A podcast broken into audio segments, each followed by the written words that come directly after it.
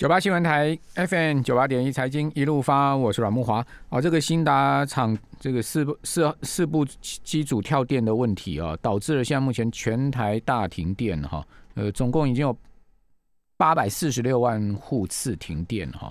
哦，这个停电的规模可以讲说是非常的大了哈。好，不过所幸台积电跟联电还没有传出停电的灾情哈。呃，高南科高雄厂四十个厂商。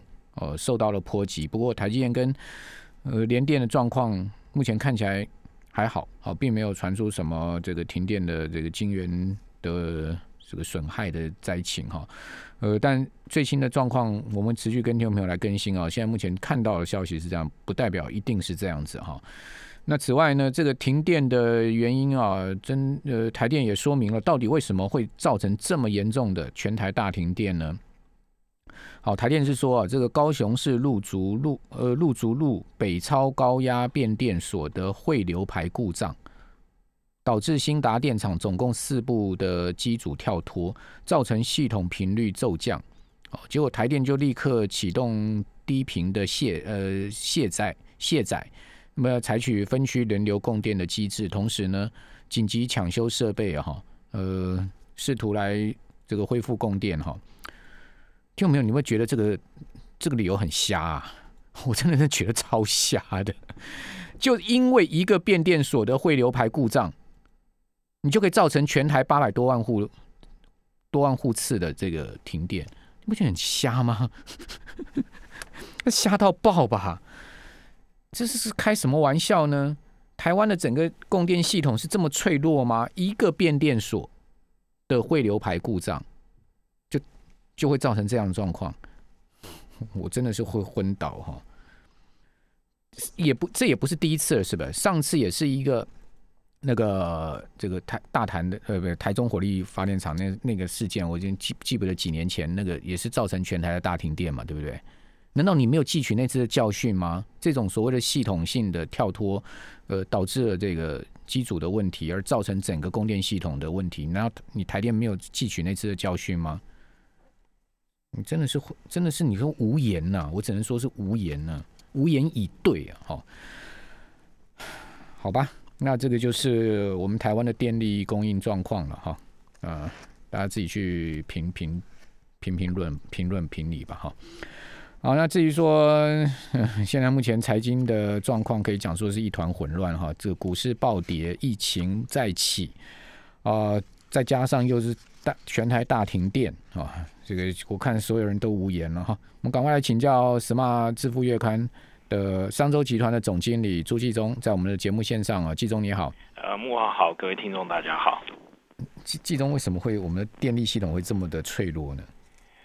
呃，应该是说我们今年的整个极端气候的状况看起来是越来越严重。这个跟极端气候也没有关系。没有啊，就是我简单说啊，你没有没有。哎，这个第一个问题，变电所的汇流排跟极端气候有什么关系？没有。第一个，其实我觉得我们的整个电力设备的脆弱应该是看得出来嘛。那这里面第一个问题是水力发电不见了嘛？嗯嗯。好，那所以你现在看起来就是它的整个呃。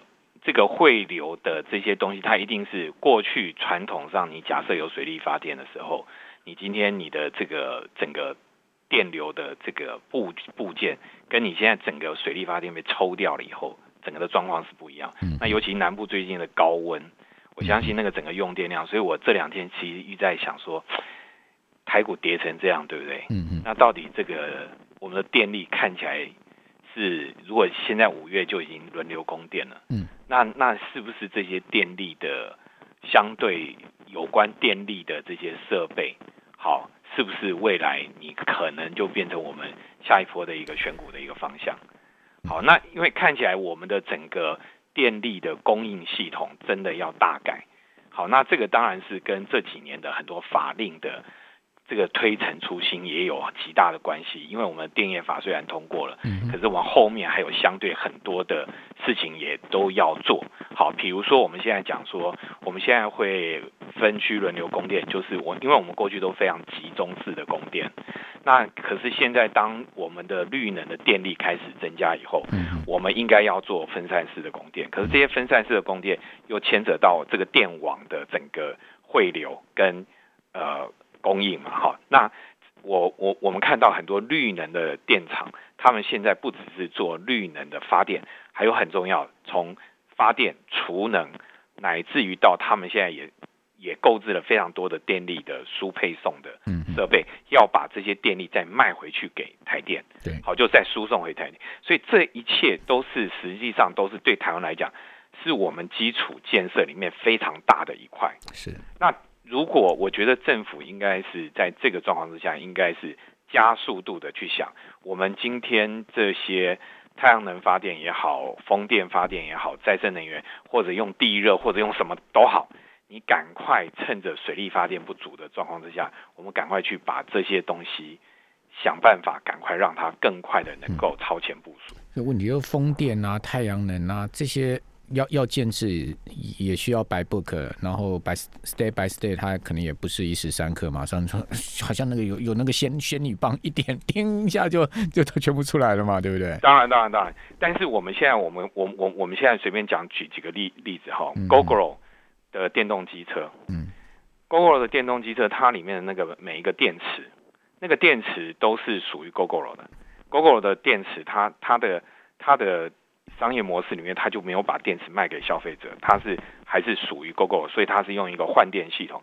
其实对 GoGo 来讲，这个换电系统对他来讲，以比如说以今天中呃上班时间这个中午十二点到下午四点，刚好这个电力产产生一个不足的状况之下，GoGo 在全台湾的充电站上面，它的那个电池的电，它可不可以卖回去给台电？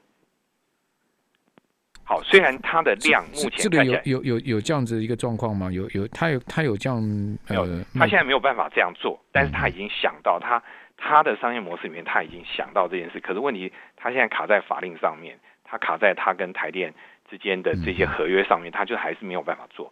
所以我们要讲说，现在也有很多工厂，比如说有气电共生设备的，他们现在在电力就是。台电的整个配电的电力不足的状况之下，他们也想把一些电卖回去给台电。嗯哼，那有一些已经做好了，有一些还没有。那所以我觉得这些电力的开发，那这些新的电力的这个可能性，我觉得我们都要去思考。那尤其是储能，好电力的储能，包括你看台泥，它现在也在做储能的这些设备。对，好，那为那这些都是引导我们的企业。在内需，在台湾可以持续投资，嗯，那刚好整个环境已经有了。当环境发生这些变数以后，无论是今年的水资源也好，水资源的利用，水资源的这些净水厂啊，这些的投资，乃至于电力设备的这些输配电线的这些设备，那我觉得这个都是一个大题目，然后而且是值得大家，当我们在经历这些 suffer 的时候，我们也可以去想一想，我们是不是哪些前瞻的投资应该赶快做。好，那这个我觉得都可以引导大家，就变成不是出问题，除了骂完，像你刚才唉声叹气，叹完了之后，我们是不是可以找到一些投资的机会？我我我叹的是什么？你知道吗？我是叹的台电为什么都为什么永远都不长进？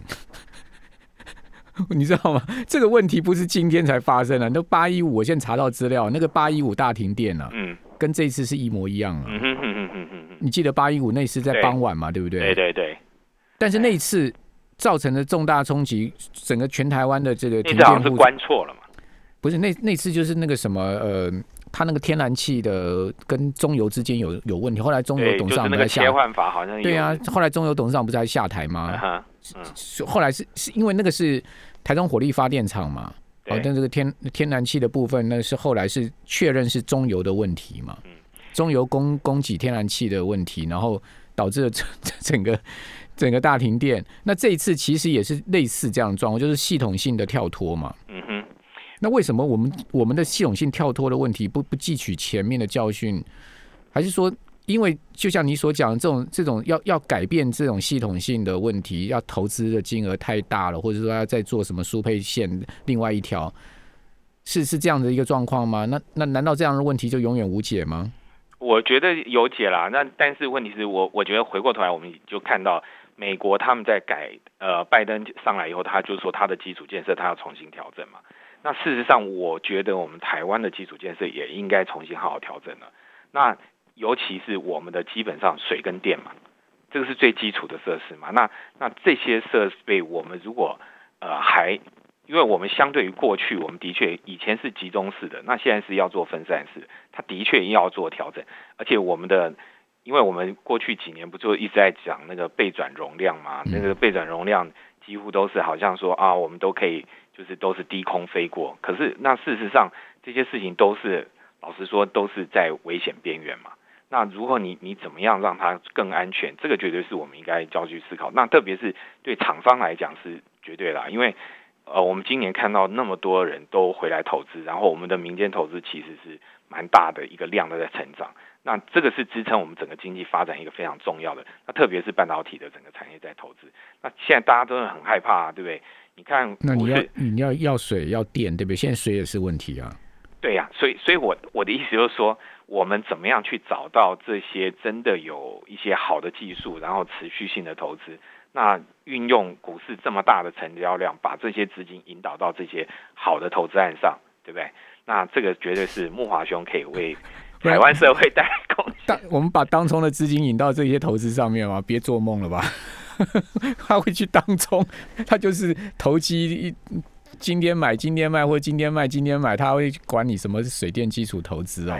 市场不是全部都当冲嘛？那还是有百分之四十啊！这两天都是四成的资金就是当冲啊，很可怕。是啦，这个当冲。不过换个角度你来想哈，过去如果股市跌一千四百点，就跌到上千点，这样政府的时候，不是有一堆人会去金管会前面抗议了？嗯嗯，对不对？或者昨天我看节目中也很多人在讨论，哎呀，这个。你都在担心期货会不会违约交割啊，或者什么的事情之前发生是，哎，这次看起来好像大家都也很正常啊，对吧？因为现在疫情蛮严重的，所以大家不敢群聚。我们这边先休息一下，等下回来现在再请教朱毅中说最近股市这样下跌该怎么应应哈。我们这边休息一下。九八新闻台 FM 九八点一财经一路发，我是阮木华。哦，广达公布出来第一季的纯益年增一点七五倍，哈，这个 EPS 一点八四元是写下历史同期的新高，好，这个 Noble 的状况真的是不错的一个情情情势了，哈，但是光学元件的状况就很不好，哈，这个今天玉金光公布出来哦，这个年减四十五趴的第一季，哎，哦，这个 EPS 掉到只有二点五元，这个很惨了，哈。玉金光的财报呢，第一季的税后是只有二点八亿，哦，季减了七十二趴，季减七十二趴，年减四十五趴，哦，每股 EPS 掉到只有二点五元。那大力光啊，呃，首季的纯益呢，季减二十三点六趴，年减二十点九一趴，哦，这个大概跟它的营收的减幅差不多哈。那每股的纯益是三十九点六二，也是很差了哈。这个两大厂的存益都是季减加年减啊，哇，这个光学镜头真的很辛苦了哈。好，那我刚刚查到这个八一五全台大停电的哈，跟各位更正一下，它是中油对台电大潭发电厂的天然气供应管线，因为巨鹿国际好更换卡片不当造成意外的这个停止运作，所以导致了大潭发电厂的六部机组全部跳脱，哦，造成了备转容量不足啊。哦，这个所谓系统性供电的问题啊，哦，这次也是一样，好，这次是汇流排的故障哦，造成整个呃新达电厂的跳脱，然后造成系统性供电的问题。所以刚台电也讲了，不是推台电也发新闻稿说不是缺电，而是呢这个系统电网的问题。那这个电网问题已经有二二零一七年的八一五事件了，那为什么这一次还会再发生这样类似的状况？那汇流排故障为什么就会导致整个？呃，系统的跳脱，我我不能理解的是在这一件事情上面啊，因为供电是供电稳定是一个，照来讲是一个先进国家。你如果说台湾是先进国家哈，先进国家最基本最基本要做的事吧，哦，那我们今天也不不继续在讨论这个问题，在讨论这个问题也是无解了哈。好，那继续来请教商州集团总经理朱继忠，继忠看最近这个股市暴跌，你你觉得后续的状况会如何呢？呃，我觉我觉得这个跌。呃，这个回档其实很多人都在等待了嘛。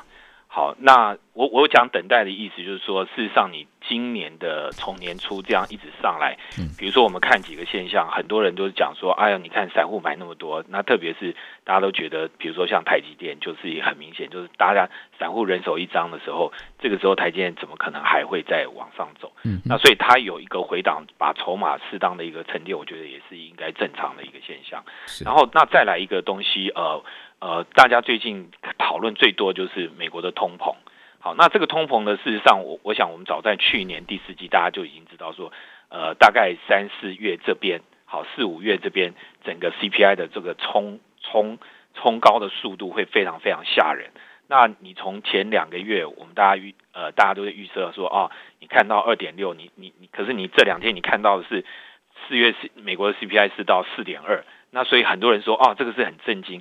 事实上你也不用震惊啊，因为美国联储会早就已经预期会有这样状状况，他就跟你讲说啊，所以你不能只看单月啊，你要必须要看一段趋势啊等等的之类的东西。那甚至他前两天还给你打了一个预防针，说这个你看一下那个整个失业率啊，我们现在还有八百万人的失业，呃，八百万人比那个二零一九年年底的那个时候，你的整个失业人口我们还多了多了超快一千万的人还在失业，所以他他还要持续的做宽松。那所以你看得出来就是说。呃，基本面其实没有太大的变化，对，资金面也没有太大的变化，差就差在什么？因为大家没有信心，对，因为前面的信心叫过度膨胀，现在就要叫过度消轰，对不对？那你你现在就是说，你一个这呃三个礼拜前。呃，两个礼拜前你还觉得这个世界一片光明，对不对？你只要买了股票就上天堂。两个礼拜前大家还在讲说要攻万八，有没有？现在现在就到万五，没人敢买。对啊，那 我我觉得样呢？呃，这两所以呃，这期上周 有一篇文章，他就在讲说，现在市场叫疯狗流，嗯，对不对？都是这种疯狗浪一样的。好多头的时候也是疯狗，嗯，那空头的，就是要杀股票的时候也一样疯狗，嗯嗯。那所以那那事实上，我觉得这里面我们我们大家就应该可能要去做一个观察，哈。那我觉得我觉得这几天的呃，当稍微市场稍微连杀三天之后，它就会开始有一些沉淀。那我们必须要去做一个观察。那我觉得第一个大观察就是刚才讲的那个。通货膨胀的这个事情到底会不会引引起了整个利率的上升？那各位可以特别注意美国十年期公债的殖利率，最近上是最近又上，昨天上很多，对，昨天又上来了嘛，到一点六九。那去二零一九年的，我刚才看了一下，二零一九年的是年底的时候，那时候那一波最高到一点九二。嗯嗯。好，如果这一次啪啪啪一直冲的话，那你真的会对市场。我我认为这个波动就会很持续的扩大，因为当那就表示很越来越多保守的资金，他要从股市撤退。他前一阵子他没杀，那他接下来他他真的是觉得好，那我我我我不要在这个动荡的股市玩了，我会把钱往债券市场去弄，甚至你债券市场还有更多人也都在卖。好，那这个时候那当然这个资金就会出现更动荡的一个状况。那这个时候你那最简单的观察，你就看美元，美元是不是持续性的走强？嗯，那如果是这样的话，那这个市场的动荡就还没结束。昨天晚上到今天清晨，美元指数也弹升了零点六帕。对对对，所以我我想就是大家观察美元，端观察十年期公债殖利率。好，那这个因为十年期公债殖利率一直往上走的时候，会更多的钱往美国跑嘛？这个这个是一定合理的一个推测嘛？哈，那这是第一个。那第二层的话，好，那假设十年期公债殖利率，哎，它又慢慢走稳了，因为你看到。呃，三月的那一次回档之后，事实上十年期公债殖率它就没有一直在上去，它甚甚至还回跌。对，好，那那为什么？因为美国财政部他做那么大的赤字预算，他目标他把债券殖利率拉起来是为了要卖公债，嗯，所以他就吸引了日本啊这些其他国家又进去买公债，所以那个整个那个债市又开始平稳了。好，那这个一旦债市回到平稳的时候，那股市又开始涨。好，那可是问题是我们这一次它就会出现。那我觉得这一波的回档要整理完毕不会那么快，那大家应该要沉淀一下。所以你比你你你倾向就是说回档其实还是应该要买股票，对不对？哎，回档，但我觉得不要买太快。哦好，好，因为我我认为整个五月，整个五月很可能都是动荡的。好，五六月都是动荡的。那好，五六月动荡，动荡完之后，你下半年比较看好是什么产业？好，那现在就是有两种说法嘛，一种就是还是回到科技股上面。嗯，好，那。大家最近就看到那个 ARK，ARK 的那个女股神，她又开始讲了。她认为说这一波涨的这些原物料股不行了，好，那你一定要回头，还是要去看科技股。那这个一定是大家会去考虑的，到底科技股还行不行？嗯，好，那那我觉得他的论述里面有一个也非常有趣的，他就认为说。只要科技持续的好的话，其实就不会有通货膨胀，你不用担心通膨，因为科技的技术。哎，这个这个这个说法也值得探讨哦。对，因为他认为就是科技的技术会让生产力整个提升，所以你就根本不用担心通货膨胀的压力。通缩还是会主导一切，所以通膨是一个假象，是一个短期的。可是这一波的通膨也不是因为科技，是因为美国联准会弄搞了那么多钞票出来啊。当然，当然，当然是因为印钞嘛。好，那可是因为我们现在是 还有还有供应链大乱啊。对对对对对对。那可是这件事情迟早会会尘埃落定嘛？因为当对好，那那那一旦尘埃落定的时候，哎，是不是又像他讲的一样，又是科技股？好，那这个我觉得是我们可能要未来一两个月里面好好去观察一下。Catherine Wood 的旗舰基金那个 ARKK 啊，从今年二月的高点摔下，已经摔了快四成了，摔了快百分之四十了。对啊，因为它还在压在科技股上。对啊，你看得出来，它就是特斯拉。特斯拉还在破底啊！特斯拉最新一个交易日，美股的周三已经破了六百块了。好，那但是我要讲的，我认为。中长线来讲的话，比如说像电动车啊这些，绝对还是典范转移，没有毫无悬念。OK，好，就大家只是你在什么价位进去接，你千万不要在这个刀子才从那个一百一零一的楼上掉下来。季中你你你什么时候会想要进场呢？你你你自己的这个我自己看法，我认为到五月底以后再来说吧。五月底。所以你现在目前到五月底之前都会观望，就是我我我觉得我尽量观望。你觉得国安基金在这边应该不要进场了？我觉得是应该在那那种动荡一千多点的时候，嗯，他应该要稍微思考一下吧，因为一千多点的时候，基呃已经非理性是吧？对，已经是非理性了。那不过我看起来，我觉得这个可以测试一下我们的整个市场的承受度。OK，好，非常谢谢商业集团朱一中总经理，谢谢。